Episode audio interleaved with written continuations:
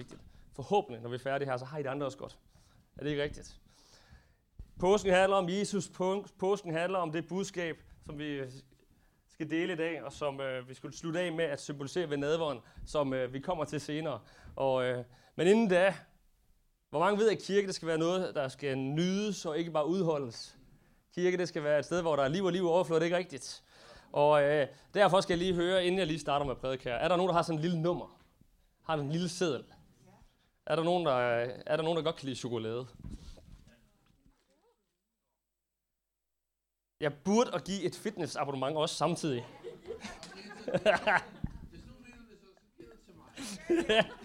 Sådan, er vi klar? Jeg kigger ikke. Jeg har en aftale med nogen, men jeg er nødt til, jeg er ked af det. Undskyld, jeg går væk fra den. 308? Går det ikke op til 99? Du vinder ikke. Det behøver ikke være ret profetisk for at sige så åben. Ja, er vi klar? Vi har et nummer her. Er vi klar? Nummer 36, hvem er det? Vi sagde det, Henrik! Ej, du kan godt holde til det. Værsgo. Giv lige Henrik en hånd.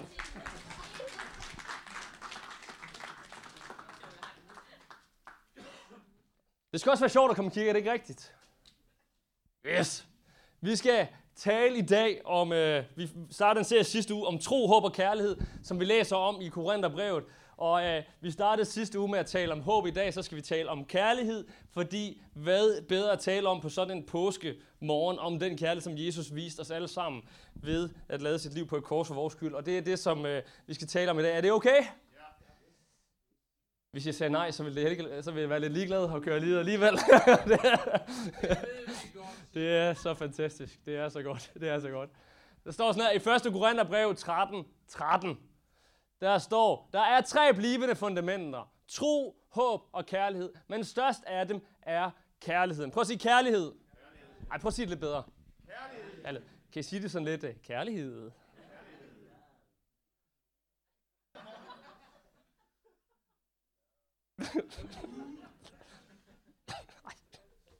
Vi stopper her. Men vi skal til at tale om kærlighed, fordi kærlighed det er så utrolig vigtigt, at det ikke er rigtigt. Og vi skal ikke tale om den der plader romantiske kærlighed, som vi ser i Hollywood-film, som er dybt urealistisk, og hvor at det er... Ja, det er, fordi at de fleste af dem i Hollywood, de ender faktisk selv med at blive skilt. Så det her kan godt afsløre det. Der er en del af dem i hvert fald. Så vi kan godt... konkluderer, tror jeg, at det ikke nødvendigvis lykken er bare at blive kendt og rig og få lykken derovre. Det er ikke det, som vi finder vores lykke i. Og der tror jeg, at vi har brug for de her 3 blivende fundamenter. Prøv at sige det sammen med mig. Tro, sig håb og sig kærlighed. Eller kærlighed. Hvad var det, vi hørte? Jeg kan ikke engang sige det der. Det lader vi være med. Jeg stopper der. Sådan. Det er den her kærlighed, som nogen af os kan. Er det ikke sådan? Det er Hollywood-kærligheden. Kan I mærke det? Mm. Er der ikke nogen, der tænker, hvor den sød? Er der nogen, der skal hjem og spise lam bagefter? Mad? Nej. I Lukas evangeliet, kapitel 22, så har vi omkring påsken, hvor der står sådan her. Så kom den dag i påsken, hvor lammet skulle slagtes. Jesus sendte Peter og Johannes afsted og sagde til dem, I skal gå hen og gøre klar til, at vi kan spise påskemåltidet sammen. Hvor skal vi gøre det hen, spurgte de. Nej, vi stopper der. Vi går ikke videre. Men de skulle til at spise det her påskemåltid sammen. Lammet skulle slagtes, og det var det, som påsken handlede om for dem. Og på det tidspunkt, så var påsken jo faktisk det, som vi har som skærtorsdag. Hvor at den peakede højdepunktet af påsken, det var torsdag. Og det var det, de skulle fejre der skærtorsdag. Og det var der, hvor at de havde deres famøse nadver, eller som de siger på engelsk, det sidste måltid for Jesus. Hvor han var sammen med sine disciple, efter at have gået med dem i 3 år. Og så skulle de spise det her måltid sammen og fejre påsken, fordi lammet skulle slagtes. Og det der er, det er, at når vi kigger i den bibelske kontekst, så forstår vi, at lammet, der bliver slagtet, det er et offer. Det er et offer for at sone for de ting, som man har gjort galt. Jeg skal lige høre, er der nogle mennesker her i dag? Ja, jeg er dybt chokeret. Jeg ved godt, at der er robotter og alt muligt efterhånden, men jeg tænkte, det er da helt vildt, der er så mange her i Fredericia. Fedt. Vi er en smart kirke, eller hvad man skal det. Nej. Men hvis du er et menneske som jeg, så træder du af og til forkert. Er det ikke sandt? Det gør vi. Du træder forkert, jeg træder forkert, hvis vi skal være ærlige. Og det skal vi helst, for der står i de 10 bud. Du skal ikke lyve. Så det kan vi hurtigt konkludere. Vi træder forkert indimellem. Du og jeg. Derfor så har vi brug for et eller andet, som gør, at vi bliver ret igen. Ligesom at hvis jeg gør noget over for min kone, som ikke er i orden eller pæn, så skal jeg jo helst give undskyld for, at det bliver godt igen. Er det ikke sandt? Det er det, man er nødt til. Vi er jo nødt til at gøre et eller andet for at genoprette de der relationer. Det kan være i det små. Det kan være, at jeg har glemt at lagt mit tøj på gulvet, og glemt at lægge det i vasketøjskuren. Nogen, der kender det som et problem. Toiletbræt, den er også god. Yes. Og den gælder også, hvis man har børn. For søren da. Ja, også det. Og mange andre ting, som vi slet ikke skal komme ind på. Men vi træder forkert indimellem, og vi har brug for at gøre et eller andet, som sikrer den her relations fortsættelse, og det her liv af den her relation, er det ikke rigtigt? Og i den bibelske kontekst, så det, de skulle gøre for at blive ret med Gud igen, fordi at man havde trådt forkert, det var, at man skulle ofre. Og de skulle ofre alt muligt, og der står i Mosebøgerne alt muligt om, hvordan og hvorledes man skulle, præcis hvordan man skulle ofre en lille due, undulat og alt muligt, og jeg skal give dig skære. Og en gang om året, så havde de så det her påske, hvor de skulle slagte et lam, for at zone for de ting, som han havde gjort galt i de seneste år, og gøre så okay med Gud igen. Det lam, som så blev slagtet der, det var noget, de skulle gøre hvert år, for at de kunne blive ret med Gud. Det, der er så fantastisk i dag, det er, at Jesus, han blev symbolsk det lam for du og jeg, for at du og jeg kunne blive ret med Gud, blive ret med os selv og blive ret med vores næste igen. Det er de gode nyheder. Det er derfor flaget oppe i flagstangen i dag, det er derfor, vi fejrer, og busserne kører rundt med flag i dag, fordi det er den største gave til menneskeheden, at du og jeg, vi sådan her, kan komme igennem de ting, som vi står i. At vi kan få genoprettelse fuldstændig og 100%. Er det ikke fantastisk? Og det, der er så godt med Gud, det er, at han er ikke nærig med det her. Han er så fuldstændig skandaløs, generøs og gavmild, når det kommer til tilgivelse. Jeg ved ikke, om I kender nogle mennesker, at uanset hvad I gør, hvis I bare siger undskyld, så er alt okay igen. Jeg kender ikke det menneske, at uanset hvad jeg gør, om jeg begår det værste man kan, og jeg bare siger undskyld, så er det okay igen. Og jeg lover ikke at gøre det igen, af et oprigtigt hjerte. Det menneske har jeg ikke mødt endnu. Har du mødt det menneske? Det har de færreste, der er utrolig stille lige nu. Og ikke det fælder, I skal heller ikke kigge på hinanden lige nu, det bliver akavet. Ingen er så perfekte, det ved vi godt. Men der blev Jesus det lam, som blev slagtet for din og min skyld, for at du og jeg kunne opnå en relation med Gud. Det er nogle gode nyheder. Det er de nyheder, som vi fejrer i dag. At vi har fuld adgang. Prøv at sige fuld adgang med mig. Vi har fuld adgang til Guds rige i dag. Du og jeg, til alt sammen. Og han er generøs. Han er skandaløst generøs med alt, hvad han har. Med hans kærlighed, med hans nåde, med hans tilgivelse, med hans kraft, med hans glæde, med hans fred, med hans tålmodighed. Hvad end det er, du måtte have brug for i dag, så er han generøs og har i overflod til dig og mig, hvis vi da bare spørger, og hvis vi da bare tager imod. Er det ikke vildt? Det er faktisk ret vildt, det her. Det er ret vildt, det her. Johannes 15, så står der i vers 13, ingen har større kærlighed end den, der sætter livet til for at redde sine venner. Mange ved, at det er en ret stor pris at betale.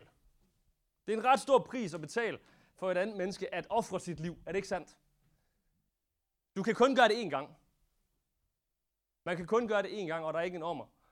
Det her billede, det er fra en af mine yndlingsfilm. Det er fra Marvels superhelteunivers. Det er en gut, som ikke har superheltekræfter eller noget som helst. Men der er en granat, hvor de er inde i sådan en militær lejr og skal træne. Og så er der sådan en led kaptajn der. Han skal se, hvor modige de er alle sammen. Så tager han en granat og kaster. Den er ikke, der er ikke noget i den. Det er bare sådan en dummy, sådan en falsk en. Så kaster han den, og så ser hvordan folk reagerer. Og alle de løber væk og skriger, mens ham han kaster sig på den. Fordi der er ikke nogen større kærlighed end den, som ofrer sig for sine venner. Er det ikke rigtigt? Og der er ikke større kærlighed end den, som Jesus gav du og jeg. Og det er det, som vi skal fejre i dag. At Jesus, han er kærligheden inkarneret til du og jeg. Selvopoffrelse, det er nemlig det ultimative udtryk for kærlighed, som du og jeg bliver tilbudt. Ikke bare til påske, heldigvis.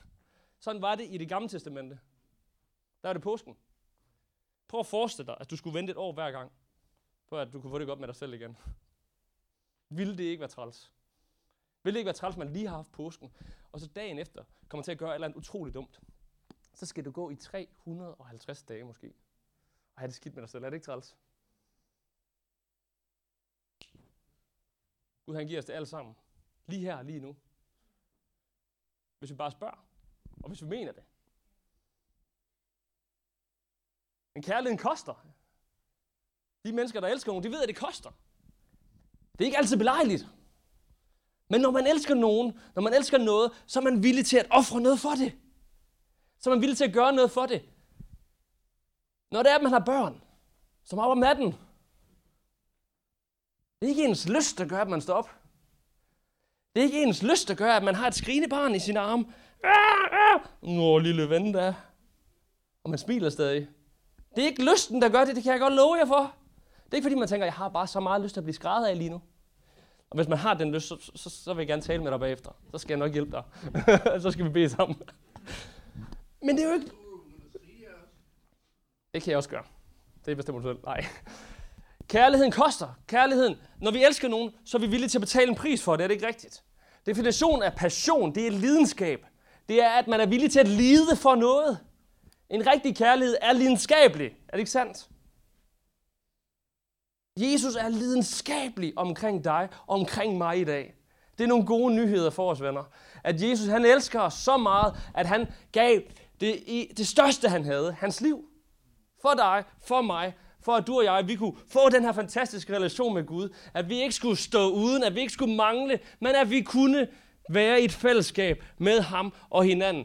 At vi ikke skulle stå alene i livet. At vi ikke skulle være sat tilbage, men at vi kan være der forrest i bussen sammen med ham på den retning, som han har for os hver især. Det er altså nogle gode nyheder til dig, til mig i dag. Det er den ultimative kærlighed. I Johannes brev, det første af dem, så læser vi kapitel 4, vers 18 sådan her. Guds kærlighed giver ikke plads til frygt. Tværtimod, Guds fuldkomne kærlighed jager frygten på flugt. Frygt har nemlig med straf at gøre, og de, der lever i frygt, har ikke fuldt ud forstået Guds kærlighed. Hvis dit gudsbillede i dag er en Gud, som har en stor hammer, og bare venter på at slå dig, så er der et eller andet, som du har misforstået. Fordi det er ikke sådan, Gud er. Gud, han er en god far, som ønsker det bedste for dig og mig. Og hvor mange ved, at som et modent menneske i en sammenhæng, i en relation, i et venskab, i en familie, så er der nogle modne mennesker, der nogle gange er nødt til at hjælpe de lidt mere umodne, er det ikke sandt? Eller en kirke. I enhver relation er vi nødt til nogle gange, hvis du er lidt mere moden end de andre, og nu mener jeg ikke på toppen, hvad farve dit hår har. Fordi der kan godt findes nogle barnlige gamle mennesker. Jeg har haft nogle sjove mennesker i min familie, hvor at dem, der drillede mest, det var en bestemt en, og han var aldrig yngst. Du ved, hvem det er. Vildt fed. Men modenhed, det er ikke noget, som man kan se på mennesker ved deres blotte udseende, som vi kan se med vores blotte øje. Men modenhed, det er noget, som er indvendigt. Det er karaktertræk. Det er noget, at man gør det, man siger. At man ikke bare siger en masse flotte ord. Det værste, vi kan sige, når vi opdrager mennesker, det er, gør som jeg siger, ikke som jeg gør. Er der nogen, der har gjort det? Jeg har i hvert fald gjort det nogle gange. Nu skal du tale pænt. Jeg gider ikke, men du skal tale pænt. Jeg er træt af det. Men det, der er så fantastisk, det er, at med Gud, så læser vi om hans fuldkomne kærlighed. Det er ikke den der Hollywood-kærlighed, som er selvcentreret og omkring mig selv, men den handler om det fælles gode. Det handler om, at Gud han rækte ud til menneskeheden, fordi han ønskede at være i en relation med hver en af os. Det er den kærlighed, som han giver til os. Og det, der er så fantastisk, når vi er i den kærlighed, så kan vi hvile. Så behøver vi ikke at præstere. Vi kan bare hvile og være. Vi kan bare sætte os tilbage og bare tage imod. Når vi er her søndag formiddag og lovsøger, vi kan lukke vores øjne, vi kan løfte vores hænder og bare tage imod den kærlighed, som Gud har til os. Fordi det er det, han ønsker. Han ønsker at omslutte dig, beskytte dig, passe på dig som en god far. Kærlighed er nemlig frihed. Og Guds frihed til os, det er, at vi kan vælge til og fra. Vi kan vælge lige præcis, hvad vi vil. Vi kan vælge Gud til eller fra. Det er dit valg. Du bestemmer selv, om du vil leve livet med ham eller uden ham. Det skal jeg ikke bestemme. Jeg vil tale om ham, til jeg dør. Men du bestemmer selv, hvad du vil, fordi det er dit valg. Men det, jeg tror, det er, at når vi vælger Gud til, når vi vælger hans kærlighed til, når vi vælger livet med ham til, så vil der være noget i os, som er så stort, at vi ikke andet end kan være nødt til at handle. Det er der, hvor vi misforstår det, når vi kigger på den her fantastiske bog, som, hold da op, der er mange ting, jeg skal. Hold da op, det er hårdt. Det kan jeg da ikke finde ud af. Og det er der, hvor vi misforstår det. Fordi hvis vi har den tilgang til Guds ord om, at vi skal læse Bibelen, og til kristendommen, hvis vi skal læse Bibelen, hvis vi skal høre om prædikener, og så skal hjem og gøre det med det samme, og bare gøre, så har vi misforstået noget. Det er omvendt. Fordi vi kommer til Gud først, han møder os med vores kærlighed, som forandrer os indfra og ud, og omslutter os med sådan en kærlighed, at vi ikke andet end kan give den videre til andre mennesker omkring os. Der er en bevægelse, der kommer af sig selv. Det er som om vores fabriksindstillinger bliver forandret. Måden vi tænker på bliver forandret. Det står der i Romerbrevet, at ved Helligåndens kraft, så fornyer han vores sind. Han fornyer vores sind, når vi vælger ham til. Det er ikke bare dig i dig selv, der skal gå ud og gøre en masse ting. Der er nogle ting, vi skal gøre, tror jeg, og der er nogle ting, vi kan gøre selv. Men det bedste, det er, når det egentlig kommer af sig selv, fordi at vi egentlig bare siger, Gud, gør dit værk. Lad din vilje ske. Men det er et valg. Du kan vælge det til eller fra, og det er det, der er så fantastisk. Den er gratis. Det er den bedste gratis gave, du kan tage imod. Men vi skal vælge at tage imod den. Det er den gave, som han har til os. Og jeg elsker den her tanke med, at Guds kærlighed giver ikke plads til frygt. Vi behøver ikke at være bange for noget som helst. Vi behøver ikke at præstere. Vi behøver ikke at være bekymrede. Fordi vi ved, at der er en, som dækker os, en, som beskytter os, en, som passer på os, som kan lidt mere end jeg, som har en ubegrænset bankbog. Nu mener jeg ikke bare økonomi, men også det, at vi ikke behøver at bekymre os for dagen i morgen, fordi mennesker har værdi, fordi du har værdi, fordi Jesus mente, dit liv var hans liv værd. Der er ikke plads til frygt i den kærlighed. Du behøver ikke bekymre dig. Du behøver ikke at tænke på, hvad mennesker har sagt om dig, da du var barn. Hvad din lærer sagde om dig. Hvad din lærer sagde, du kunne eller ikke kunne. Hvad dine forældre har banket i dig eller ikke banket i dig. Hvad omstændigheder har gjort over for dig. Du behøver ikke at skænke dem en tanke mere. Fordi når vi overgiver os og tager imod Guds fulde kærlighed, så er der ikke plads til frygt. Det er der, vi skal starte. Jeg kan huske en gang, at vi var på en legeplads, mig og mine unger, og vores søn Josva. Han er opkaldt efter Josva fra Bibelen, og noget af det, som Josva han blev bedt om, da han skulle overtage ledelsen af, det israelitiske folk dengang, det var, vær stærk og vær modig. Det står der flere gange, ikke bare til ham, men det står der rigtig mange gange til de israelitiske ledere i Det Gamle Testamente, at de skulle være stærkere og modige som ledere. Og vi har sagt, at vi gav ham det navn, fordi vi tror, at det er en styrke, og det er en vigtig ting. Selvfølgelig, jeg kan ikke vælge, om han er stærkere og modig. Han er jo det menneske, han er. Men jeg kan håbe, at vi kan tale det over ham. Men jeg kan huske, at nogle gange, fordi vi har sagt det til ham, at det er derfor, fordi vi synes, han er stærkere og modig. Du er stærkere og modig. Han forstår så ikke, hvorfor han så ikke kan vinde over at lægge arm med mig og sådan noget, men det, ikke endnu. Men vi var på sådan en legeplads, og hvor vi kom op i sådan et tårn der, hvor han ville hoppe ud, og han var lidt bekymret. Altså, det var ikke sådan sindssygt. Det var ikke sådan, at han ikke skulle eller måtte. Men hvor han manglede lige lidt mod. Og så satte han sig ned på huk. Gud, gør mig stærk og modig. Så hopper han så ned. Men det er, at når vi har den der barnetro, når vi har den der tilgang, at Gud dækker mig, han beskytter mig. Ved du hvad? Selvfølgelig er der nogle steder, hvor det bliver så højt, at vi kan ikke hoppe ud fra. Jeg har også hørt en historie om at en, som jeg kender, bror eller søster, jeg kan ikke huske, hvad det var, som kravlede højt op på et legetårn, det var sådan 2 etager eller et eller andet, og troede, han var Superman, og endte med at brække benene. Det var også ret dumt. Men pointen er, at når vi er i Guds kærlighed, når vi er sammen med ham, så er det nok. Så behøver du ikke præstere. Er det ikke rart med et sted i livet, hvor vi ikke behøver at præstere? Hvor vi ikke behøver at skulle performe for at blive accepteret? Være god nok? Når vi egentlig bare er nok, fordi vi er den, vi er. Er det ikke fantastisk med sådan en helle? Det har vi brug for. Har vi ikke det?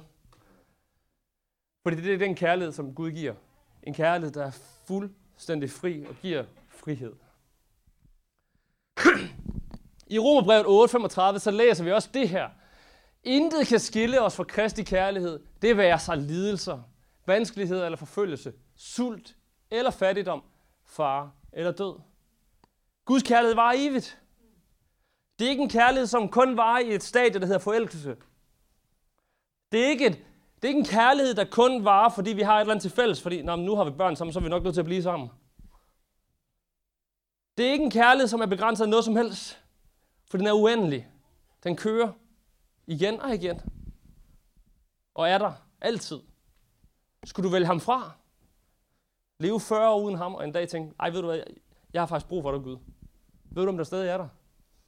Står derude og banker på. Det er ikke Thomas Helmi. Men Jesus, han står der hele tiden. Han er tilgængelig. Uanset hvor troløse vi måtte være. Så han tro. Altid. Fordi Guds kærlighed varer evigt. Intet kan nemlig adskille dig fra Guds kærlighed. Er det ikke fantastisk? Intet du kan gøre, kan skille dig. Det skal erfares. Men intet du kan gøre, kan skille dig fra den. Men det kræver selvfølgelig, at vi tager imod den.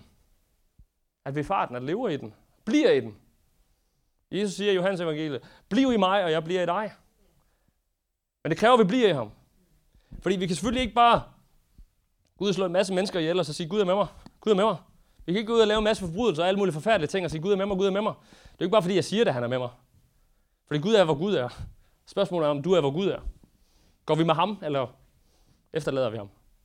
For han inviterer dig. Ligesom Jesus inviterer sine disciple til at følge ham, så inviterer han dig og mig til at følge ham. Og det er en rejse, hvor vi går med ham. Den er dynamisk. Og nogle gange i livet, så kan vi gøre de rigtige ting og opleve en masse gode ting. Vi kan leve i tro, være i tro, og lige pludselig sker der nogle ting, hvor at så holder vi en pause. Jamen, vi bliver lidt mættet af det måske. Jeg ved det ikke. Men der sker alle de ting, hvor vi bliver sådan lidt immune over for det. Og tænker, ej, vi slapper lidt af. Og så en dag kigger vi op og tænker, Gud, hvor er du? Men Gud, han er på en rejse. Han ønsker, at du skal gå med ham. Det, der er så fantastisk, det er, at han kan med knips få dig hen til ham. Og tage dig med på den rejse, som han ønsker. Og invitere dig til at være med på for dit liv. I en kærlighed, der varer evigt. Inden jeg adskiller dig. Hvad du har gjort, hvad du gør. Der er altid en vej tilbage, er det ikke fantastisk? Der er altid en tilkørsel. Men der er også altid en frakørsel, fordi det er kærlighed. Kærlighed holder ikke og tvinger ikke. Det havde ikke været kærlighed, hvis han havde holdt os låst inde. Det er jo ikke det, han gør. Paulus siger på et tidspunkt, det her fantastiske, udfordrende skriftsted, hvis man er træt i dag, så beklager jeg. Men Paulus siger på et tidspunkt, at jeg er ikke længere slave af synden, men jeg har valgt at blive slave af Jesus. Og så kan du måske sidde der og tænke, jamen, slave eller slave? Nå, fedt nok. Hip som hap. Men det, der egentlig er pointen, det er, at han har frivilligt ladet sig blive noget, som er et bedre sted at være. Han kan altid forlade det. Så på den måde er man jo ikke slave, fordi at du har altid muligheden for at forsvinde igen. Og det er der, hvor jeg plejer at sige til folk, hvis du ikke kender Gud, så prøv ham af. Hvad er det værste, der sker? Det værste er, at der ikke sker noget jo. Jeg plejer at sige, når vi holder kirke, så prøver vi at gøre det på en måde, at vi ønsker, at det skal være godt, det skal være sjovt, fordi Jesus kom for at give liv og liv i overflod. Det bedste, jeg kan give, det er Jesus. Det næstbedste, jeg kan give, det er mig selv. Jeg kan hjælpe, så godt jeg nu kan, med at du og jeg får en god oplevelse her om søndagen. Vores team prøver at tage sig af folk. Vi prøver at tage sig af hinanden her. Så godt som vi nu kan. Vi er ikke i mål, vi er på en rejse. Men vi gør alt, hvad vi kan, for at du får en god oplevelse her om søndagen. Så vil du måske komme igen næste uge. Det vi altid gør, det er, at vi peger hen mod Jesus og håber, at du får et møde med ham. Jeg kan ikke garantere dig et møde med Jesus, men jeg kan garantere dig for, at jeg vil prøve, at du får en god oplevelse. Fordi vi inviterer mennesker til det her møde med Jesus, fordi det er der, hvor du kan opleve den her kærlighed. Den her kærlighed, som varer evigt, som ingen kan adskille dig fra. Den her kærlighed, som sætter dig fri fra frygt, fri fra skam, fri fra de ting, som du har holdt mod dig selv, og andre har holdt mod dig. Det er en ren tavle, det er en ny begyndelse. Det er det, som Jesus tilbyder dig og mig. Jeg ved ikke, om du har hørt det her før, julen var lige til påske. Julen var lige til påske, fordi at det handler alt sammen om Jesus. Det er begyndelsen, og det er slutningen. I Esajas, jeg ved ikke, hvorfor der er første Esajas bog. Der er kun én. Men det er jo selvfølgelig også første. I Esajas bog 9:5, så står der sådan her. For et barn er os født, en søn er os givet. Han skal herske over os, og han skal kaldes underfuld rådgiver, vældig Gud, evig fader og fredsfyrste. Det var noget, Isaias sagde flere tusind år før Jesus blev født. I et profetisk ord om den frelser, der en dag vil komme. Og den frelser er os givet. Den er dig givet i dag, men det kræver som enhver god julegave, at vi skal pakke den op. At vi skal bruge den. Den her gave er der givet. Vil du pakke den op, eller vil du bytte den? Det er dit valg. Fordi der er ingen tvang, det er kærlighed. Det står der frit for. Det står der frit for, hvad du gør med dit liv. Når vi læser om påskedagene, man skal ikke, jeg forstår simpelthen ikke dem, der siger, at Bibelen er en kedelig bog, fordi for sådan det er en vild bog. Der er jo alt i den. Hvis du kan lide de der musicals, så er der salmerne. Hvis du kan lide det der lummer romantiske, så kan du læse Højsangen. Det er faktisk ret skummelt noget af det. Det er faktisk ret skummelt. Der er nogle af de ting, jeg aldrig nogensinde vil lave en prædiken om. Jamen, det er sådan lidt småerotisk noget af det. Det er lidt vildt. Hvis man er til det, så kan man finde noget af det i Bibelen. Hvis man er til det historiske, så kan du finde slægtstavler. Der er nogen, der tænker, det er så fedt. Der er også nogen, der ikke synes, det er så fedt. Jeg kan huske en gang, vi har været på nogle lejre som unge en gang, hvor at, så, hvis man var på natterand, så de der lejrledere straffede dem, der blev taget på natterand. Der var nogen, der kom i køleskabe, men det fik forældrene først at vide bagefter. Så var der også nogen, de skulle simpelthen sætte sig, og så skulle de læse kapitler ind i de her slægtstavler. Højt. Hver gang de lavede en fejl, skulle de starte forfra. Så fik de lov til at være sent op. Hvis du synes, det der er hammerfedt, så kan du læse om det. Hvis du kan lide inspirerende ting, kan du læse om det. Hvis du kan lide at søge dybt, kan du finde om det. Bibelen rummer noget til enhver smag. Og vi kan ikke sige, at den er kedelig. Og hvis vi bare tager påsken, den er jo vanvittig. Jesus kommer palmesøndag, ridende ind på et æsel. I den her fantastiske by i Jerusalem, og de fejrer ham som den her herre og frelser og konge, kalder de ham. Og tænker, nu skal vi have frihed fra romerne. Det er også et krigselement her. De er besat af romerne. Kan I mærke det? Man kunne lave en masse gode film om det her. Og Jesus kommer ind, de fejrer ham. Og 4 dage efter, så sidder han til påskemåltid, fester med sine venner. Spiser en måltid, hygger sig med dem. Hvad de andre ikke ved, det er, at det er hans sidste måltid. Det ved han. Så de måske hyggede sig lidt mere end ham.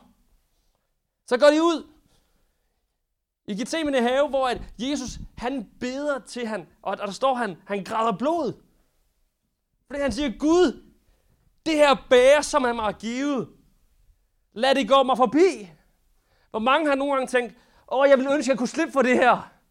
Er der nogen, der har tænkt det? Det har jeg tænkt nogle gange. Hvorfor mig? Hvorfor altid mig? Det siger vi alle sammen. Fordi sådan er livet. Det er op og ned. Og når vi er nede, så tænker vi, hvorfor mig? Jamen, det var din tur, det ved jeg ikke, whatever. Et eller andet. Men det er et livsvilkår, at nogle gange, så er livet bare ikke hammer fedt.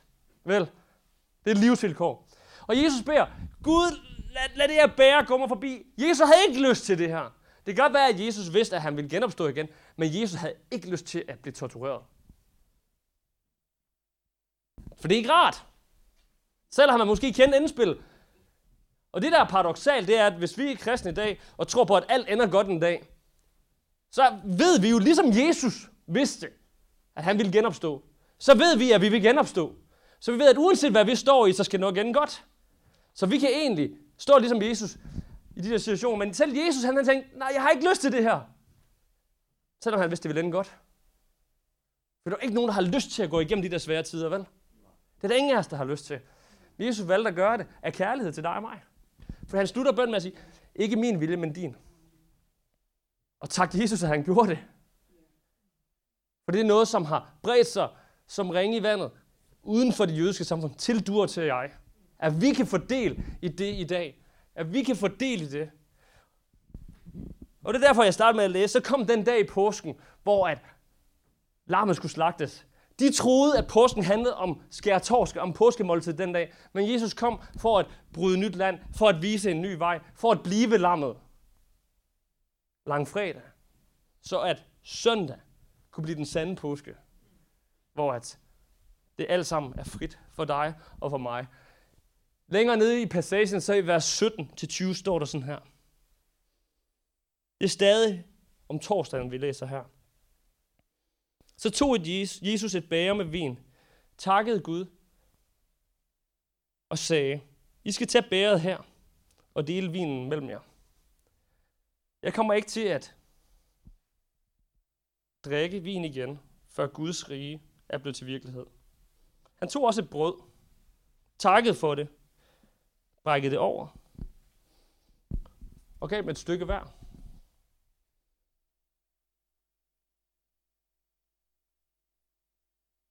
Det her, det er min krop, som ofres for jeres skyld.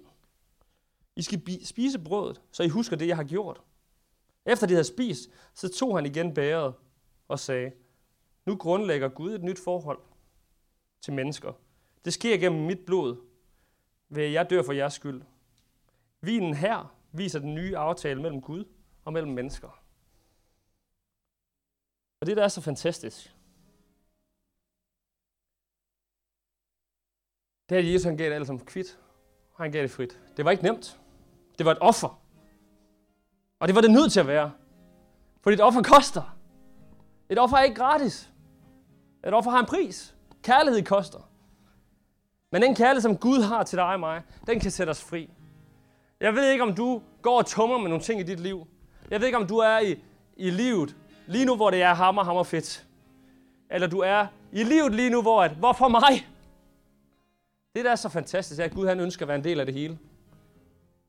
De værste dage, de bedste dage. Det er der, Jesus ønsker at være. Sammen med dig. Han er lidt ligeglad med dine omstændigheder. Han dømmer dig ikke. Han er der bare sammen med dig i det. Han ønsker bare at omslutte dig. Og hjælpe dig. Som en god far ønsker det bedste for sine børn, ønsker han det bedste for os. Og han ønsker ikke, at vi skal være slaver af synd, men at vi skal være venner af ham. Og han ønsker at give dig en kærlighed, som vil rette de ting op i dig, som er ødelagt. De ting, som er blevet bygget op i dig, er forkerte ting. De tanker, de vaner, de lyster. De ting, som hiver dig væk fra de ting, som du gerne vil. Fordi du ved godt, hvad du gerne vil. Du ved godt, hvor du gerne vil hen. Men hele tiden bliver du ved, når du kommer til det kryds og tage den forkerte vej. Og du må gå tilbage igen og prøve igen. Og du bliver ved, og du bliver ved, og du bliver ved. Vi ved alle sammen, hvor det er i vores liv. Det behøver du ikke sige højt til mig, fordi Gud ved det. Normalt så gør vi det, at vi deler nadveren ud, men det jeg gerne vil bede dig om i dag, om et øjeblik, det er så ved at invitere dig op, og så tage det, og så tage det ned til din plads. Og så tænk over, hvor i dit liv er det, du har brug for den her genopstandelseskraft, som Gud har. Hvor er det, du har brug for at tage imod hans kærlighed, som er perfekt, som aldrig hører op. Fordi der er tre blivende fundamenter, tro, håb og kærlighed, men størst er kærlighed. Hvor i dit liv har du brug for at tage imod hans kærlighed i dag? Hvor i dit liv har du brug for frihed i dag? Hvor i dit liv har du brug for at forstå måske, at Bibelen handler ikke om en masse ting, man skal og skal og skal. Men det handler om, at Gud han forsøger at pege os mod en bedre vej, som vi kan vælge eller lade være. Fordi der er frihed i kærlighed. Frihed til at vælge til eller vælge fra. Så vil jeg gerne invitere jer til, hvis vi bare lige kan rejse os op et øjeblik. Så vil jeg invitere jer til, om et øjeblik her, eller egentlig bare nu, kan I begynde at komme op og tage det her brød, tage det her glas saft, og så gå ned til din plads.